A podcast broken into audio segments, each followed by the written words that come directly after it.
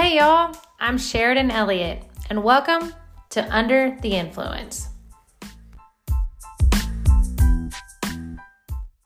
So, today we're going to talk about money. Oh, yes, one of the forbidden topics to bring up with people or even within the church. And I can remember growing up and never hearing a single sermon about money.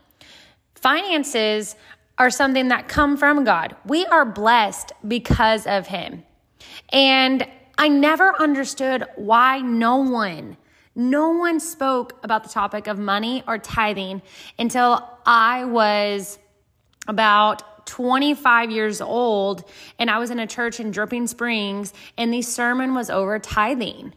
And I remember that day, it just completely rocked my world. It changed how I looked at money. It changed how I looked at tithing. And today, I just want to really share some of those key points that I learned that day, but also maybe things that you'd never heard about tithing. Maybe you've never heard that word. Maybe you have no idea what that looks like.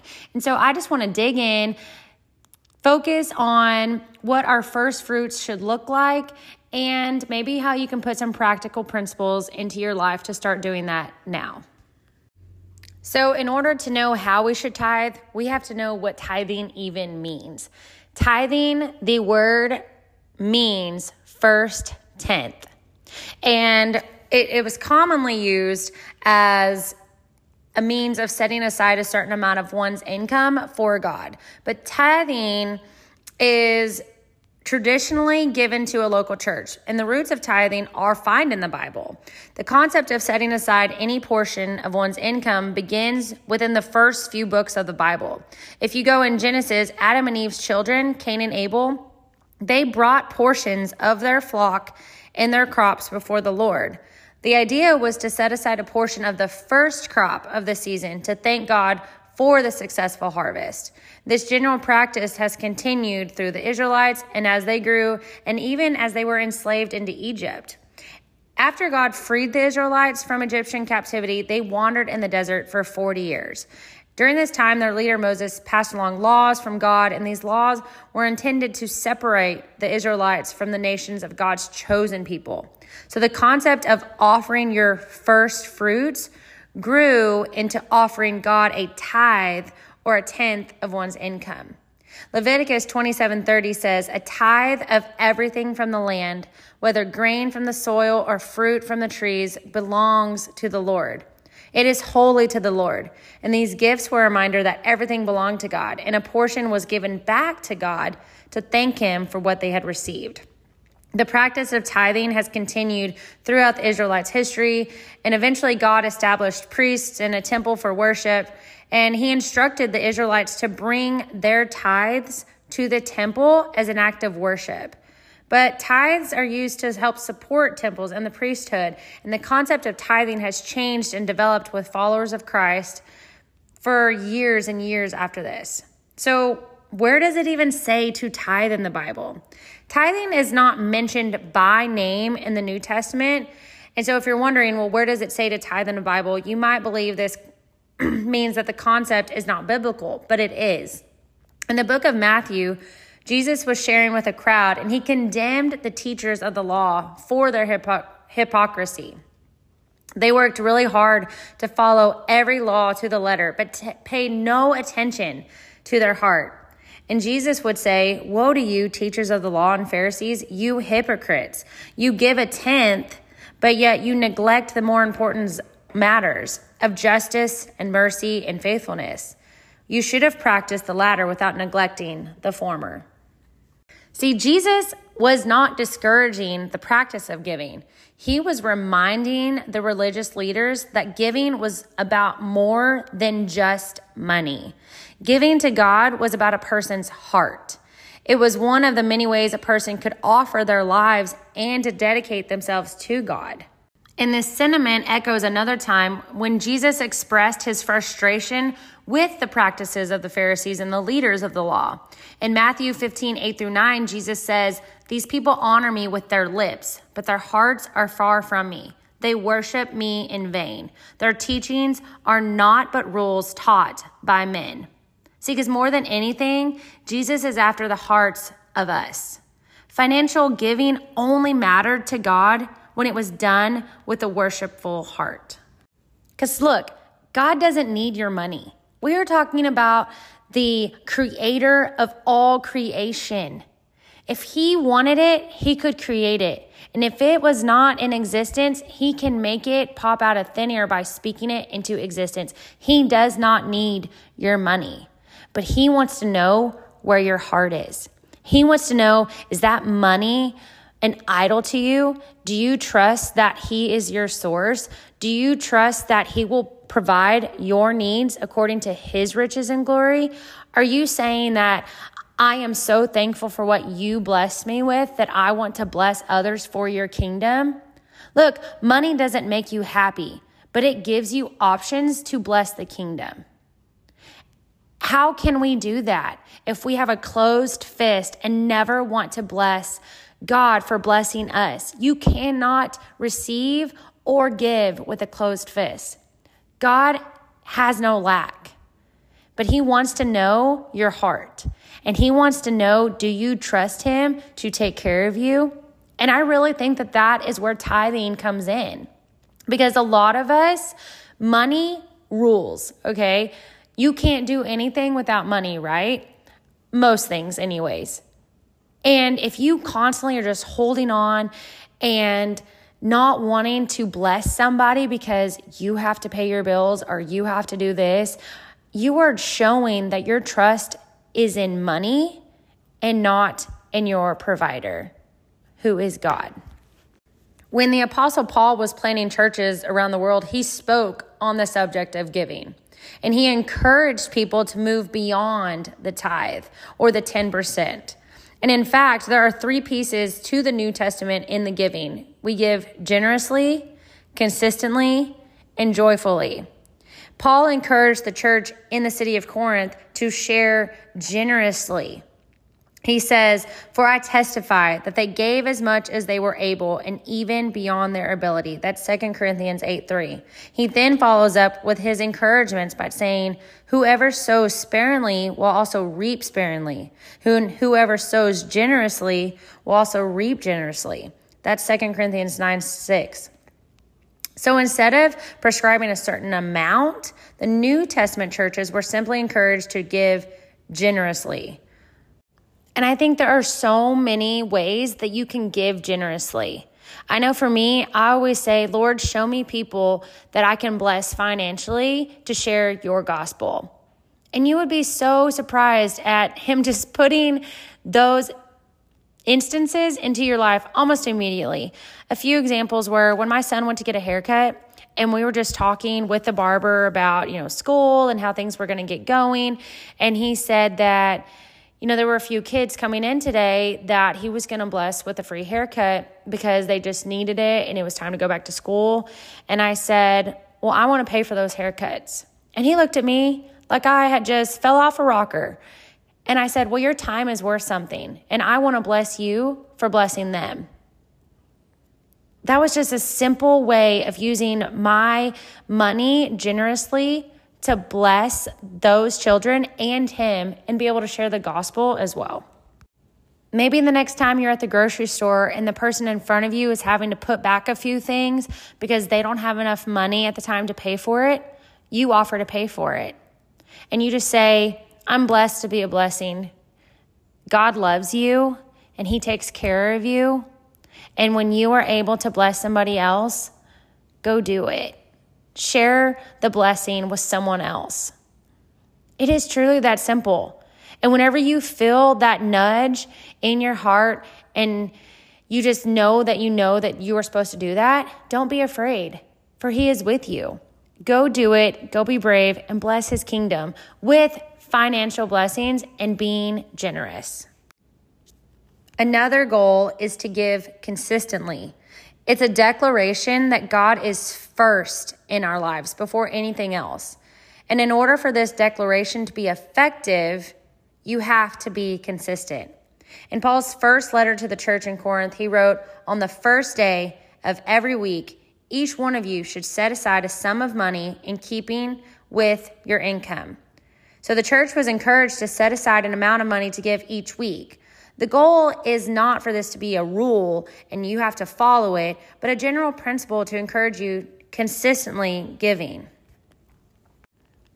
Now, I had always grown up with the concept of tithing. I knew what it was, but when I got married and our finances were very slim, I tithed at the end. I would make sure all of our bills were paid and that we had enough food and that we had enough gas.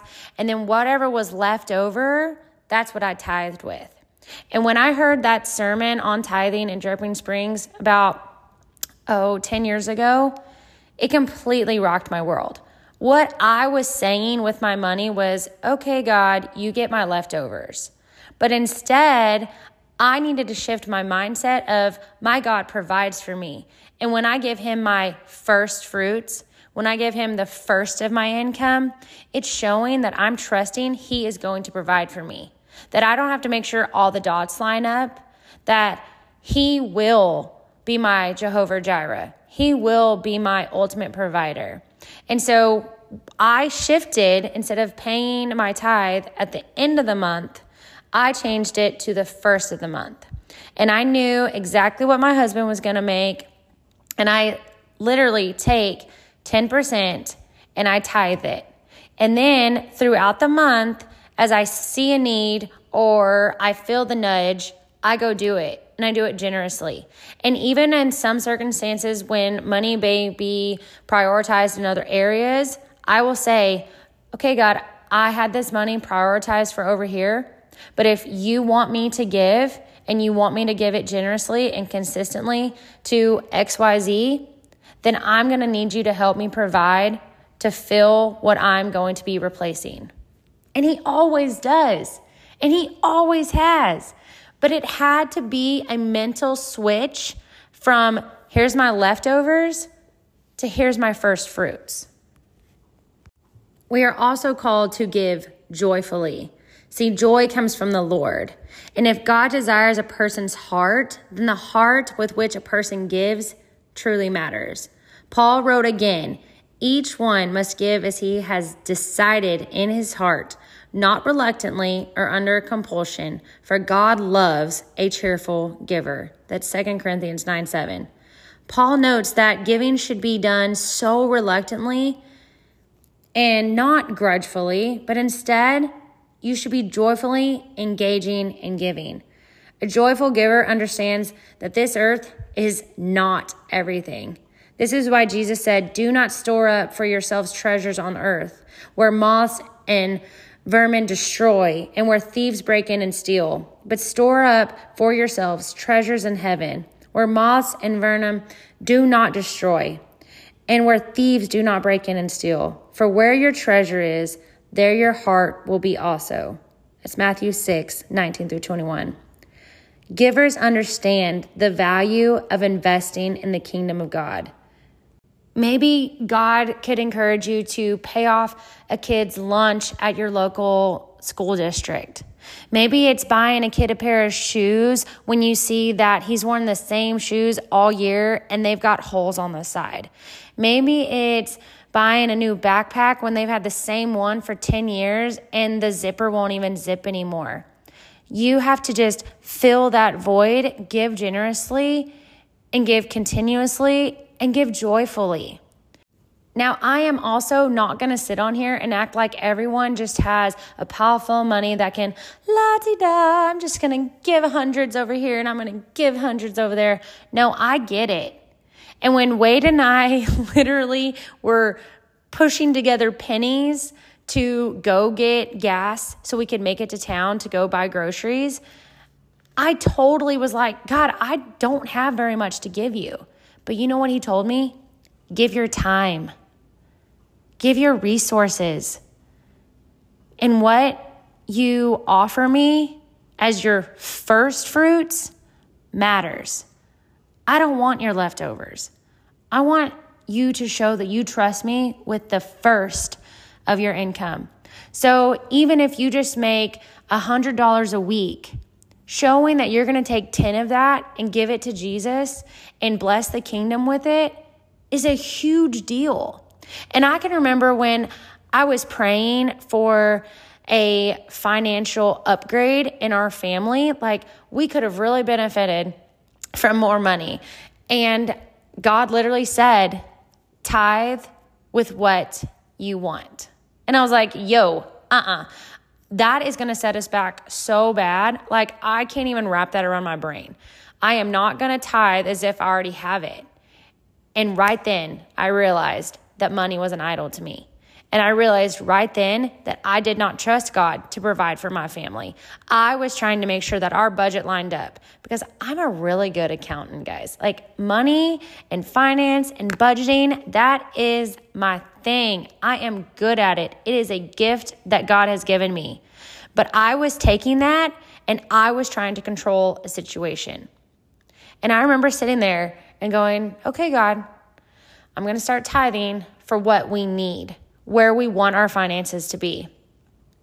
And four and a half months later, I am not even kidding. My husband got a raise and we got that family financial upgrade. And I know it was because of my heart. I know that God was just testing me to see are you trying to control this? Are you going to trust me with your first fruits? Are you going to trust me with your time? Are you going to trust me when I say, that lady really needs a blessing today? She's really struggling and could use your help to bless my kingdom. She needs some love. She needs some encouragement. And you buying her that pack of Ritz crackers is going to show Jesus to her. Okay, God, I'm on it. I might look like the crazy person, but I'd rather be crazy than disobedient. And I think that that shows where your heart matters. Guys, we need to talk about money. We need to talk about God has no lack.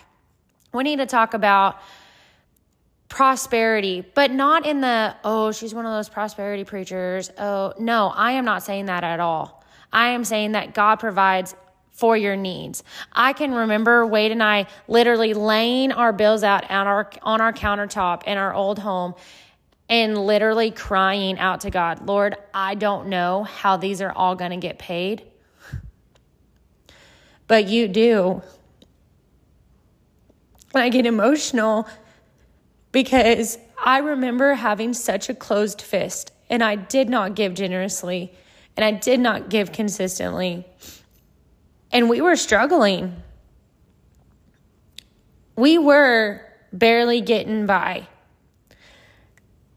And now, if you look at my life from the outside, you would think I have it all together and we just have it all made. But I am here to tell you that I am blessed because God has blessed my family.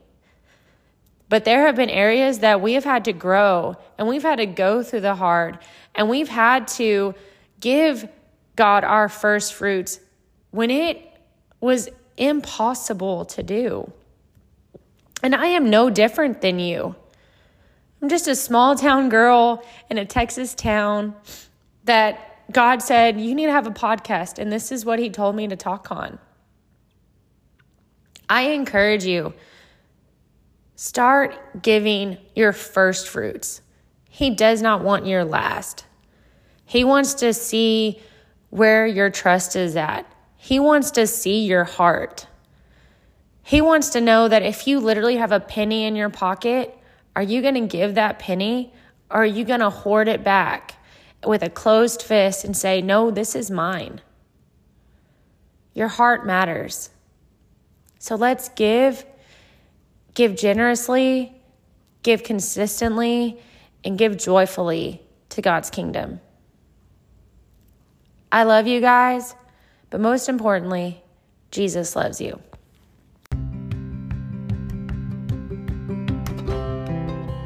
Guys, thank you so much for listening to today's episode. Please share this with your friends, your family, and any form of social media. And do not forget to subscribe. I'm so pumped about this, guys. Let's do this together.